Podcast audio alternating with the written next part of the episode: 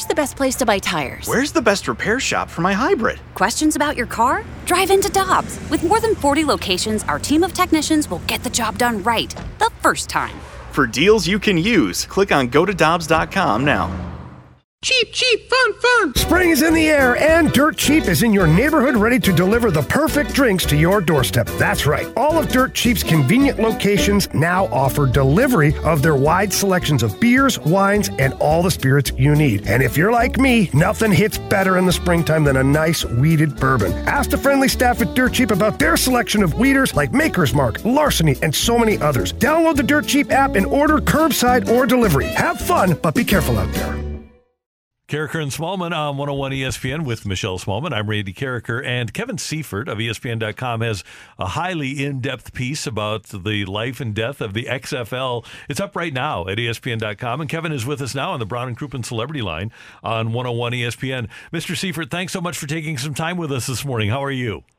I'm good. How are you all? Everything's good here in St. Louis. We're doing well, Great, Kevin. great. Um, first Great. question for you. So, the XFL obviously had some early success, especially here in St. Louis. And even when the pandemic hit, it seems like everyone you spoke to, and you put this in the piece, still had confidence. It seems like it seems like they were getting reassurances that that indeed would happen. Can you explain to us at what point it went from okay, we're coming back in 2021 to okay, we filed bankruptcy? Yeah, I mean, I think probably the, the biggest factor was them, the XFL, trying to project whether their 2021 window would still exist. Um, and by that, I mean the NFL in, in normal years and college football in normal years would play in the fall. And the whole idea behind the XFL was to sort of grab uh, the the hardcore 30 to 40 million NFL and college football fans who, when the Super Bowl was over, are still dying for more football. So they wanted to be able to start right back up in February of 2021. But uh, especially in April, this this past April, um, there was no assurances, and there really is still no assurances that the NFL season would be played on time or that the college football season would be played on time. So it was it was starting to seem, uh, I think, within the XFL offices that it was quite possible that they would have there would be a pileup and they would lose their window. That that the NFL would would move their season back and the Super Bowl could go who knows into the end of February and college football would uh, be around the same time and and they would lose that window. So if you're sitting there after having played five games and you've uh, you know you don't know whether you'll be able to even get back on the field within the next year, then I think they started to be concerned about the long-term financial uh, uh, uh, trend with the league, and so I think that's what ultimately, if there was, there's a lot of reasons, but that was the biggest one is that they had no idea at the time when or if they could get back on the field. Kevin, I know there there are a lot of St. Louis Battlehawks fans. They had a pretty myopic view, and it- it's reasonable. They they were cheering for their team and not keeping an eye on the other seven franchises in the XFL. But it, it seems like from your reporting that the the Battlehawks were kind of the flagship franchise economically for the league. How much better were they doing than the other teams in the league? Yeah, I think they. I think the number was they accounted for about a third of the total revenue of the league, and it's obviously eight teams plus, you know, other sor- sources of revenue as well. So, uh, you know, they while they were averaging almost thirty thousand um, uh, uh, people per game, you know, you had franchises in the two big biggest cities in the country, LA and New York, and they were at like thirteen or fourteen thousand per game. So more than doubling the attendance. Um, and not to be, that wasn't a surprise, I don't think, to anyone. It was going to take lo- much longer to make headway in markets like New York and LA, uh, and even in Dallas, where there's already so many, uh, you know, pro football teams, multiple pro football teams in LA and New York, and, and every other sport as well. And I think they understood from the start that St. Louis had the potential to be an early and very special market, given the departure of the Rams, given the way high school football had sort of uh, seen a resurgence in, in attendance uh, after the Rams left, given the Blues' success, and just given the, the sports market in general, they thought there was a lot of really unique factors that could make St. Louis at least be able to lead the way um, and and and drive revenues and drive popularity for the league until the rest of the markets caught up. Kevin, yeah, it was an undisputed success here. It was amazing. But as you as you mentioned, the top two markets not drawing as much. When you look at all of the different factors combined, television ratings, revenue generation, etc., can you say that you think the XFL was successful slash that it would have been successful moving forward? I think they had, you know, I think what they felt, and and I wouldn't dispute this, that they felt like they had a, they were on their way to a uh, successful first season. Um, and by that I mean, uh, you know, TV ratings that, uh, you know, while they, they started off very high and then they went down each week, quite possibly would have rebounded because they had a, most of their games were going to be on either ABC or Fox as opposed to ESPN or ESPN2 or FS1. And so they had a pretty good chance for uh, ratings uh, rebound. They had a, I think that the, the quality of play, most people agreed was, was improving over the course of each week some teams that had started off with quarterbacks that weren't that uh, weren't working out had already replaced them, and there was starting to be a sense that, in a lot of ways, uh, same way as the NFL season goes, it was going to be more interesting and better quality of play as the season went on. So, I think you know, I I wouldn't go so far as to say they indisputably proved that that they were going to be a long term success or that spring football can definitely work um, in this country, but I think they were uh, on their way to, to having a, a better first season than any of the other uh, spring football uh, leagues we've seen attempted really since since the AFL NFL merger. How would you categorize Kevin Kevin Seifert of ESPN.com with us on 101 ESPN? How would you categorize the chances of the XFL playing another snap? Somebody buying it out of bankruptcy and getting teams on the field.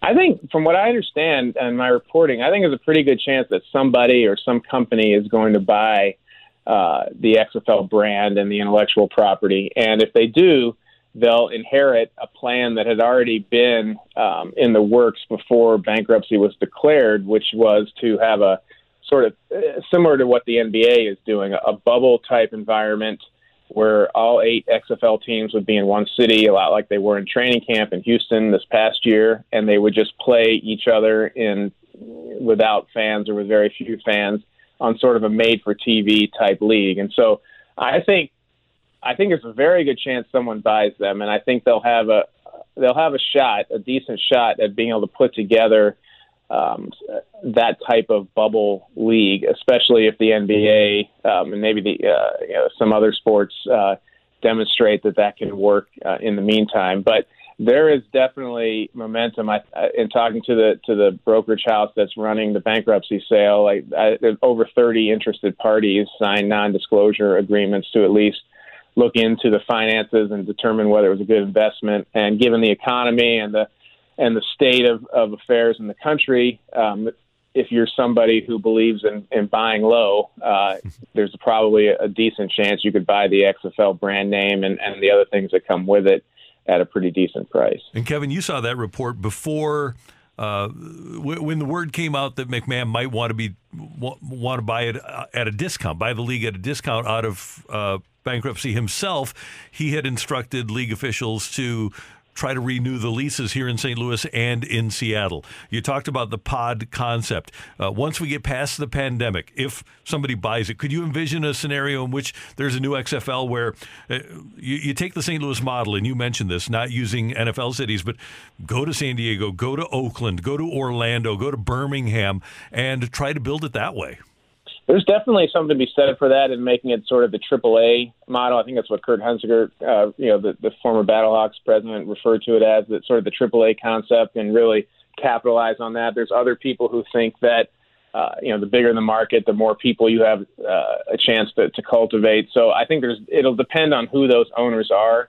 But yeah, and, and it would depend on whether they only you know, what their ambition levels are too. It's really expensive to have a cross country uh, football league mm-hmm. in terms of things like workers' compensation and insurance and stadium leases and all the things that go into it. Uh, the the bubble concept is is a lot cheaper and you know may not be as interesting and and it, it doesn't open as many revenue sources as it would if you're selling tickets in various stadiums across the country but it'll really depend on the owners. But if they, if the new owners want to, you know, in 2022 or some other time expand out, uh, I think the St. Louis model will be one that they they would be it would be very unwise to not uh, study and emulate as much as they can. Kevin, I think when we all first heard that the XFL was going to happen, especially here in St. Louis, a lot of people were suspect. But then they said, oh, okay, Oliver Luck's going to be running this deal. And as Yeah. he said, he doesn't do gimmicks. So we knew that if he was taking this seriously, that the chances for success were greater. Well, obviously, uh, per your piece, we know that he is suing Vince McMahon for wrong, wrongful termination, etc. And even under new ownership, I don't wonder if a lot of people look at what happened with Oliver Luck and uh, that good talent that might want to come to the XFL, whether it's from an organizational standpoint or whatever, might be turned off because a guy like Oliver Luck got burned in the XFL. Yeah, and that's sort of the double-edged sword of buying the XFL brand. You know, you buy the brand because people immediately know what that means. It means spring football. It means the, you know, and it'll draw memories of the of the things that happened this in this past season. But on the other hand, um, a lot, you know, both of the both of the previous XFLs have ended after uh, one season. In this case, less than one season, and and in this case, uh, ended with a lot of lawsuits. You know, Oliver Luck. I, I totally agree with with your assessment there that uh, you know when when Vince McMahon first announced it was XFL 2.0, no one had any idea what that meant. Did it mean it was going to you know were they there was theories that it was going to be a league that would have no uh, you know safety rules and everybody just you know football from back in the old days. You know who knows what his idea was, but when they hired Oliver Luck and and and in order to lure him, they had to, to, guarantee him a very lucrative contract. Uh, it was a five-year deal, up to thirty-five million dollars. Um, but when he agreed to do that, you said, "Okay, this this is this is going to be a real football league, and it's going to be done the right way." And I think everyone, to a person involved in the league, uh, felt that that was the case. That doesn't mean that the new owners can't find someone who also brings you know a level of competence and credibility, but it's I don't know that it would be somebody with a with a name and, and, and recognition of an Oliver Luck. Kevin Seifert, one last note for you. We had two St. Louis Battlehawks home games. I have three St. Louis Battlehawks shirts. I have more shirts than they had home games in their existence. Yeah, I think they were. Uh, I, I think that you, you should keep, hold on to those, and uh, I'm sure they'll be collector's items, and hopefully they'll be uh, XFL there once again for you to be able to wear them at the next game. Michelle is wearing one right now. I'm it's wa- literally wearing a Battlehawk shirt right now, Kevin. All right, glad to hear that. Great stuff, great work, and we advise everybody to go to ESPN.com and check out your great reporting about the XFL. Kevin, thanks so much for the time. We do appreciate it. Yes, thanks for having me.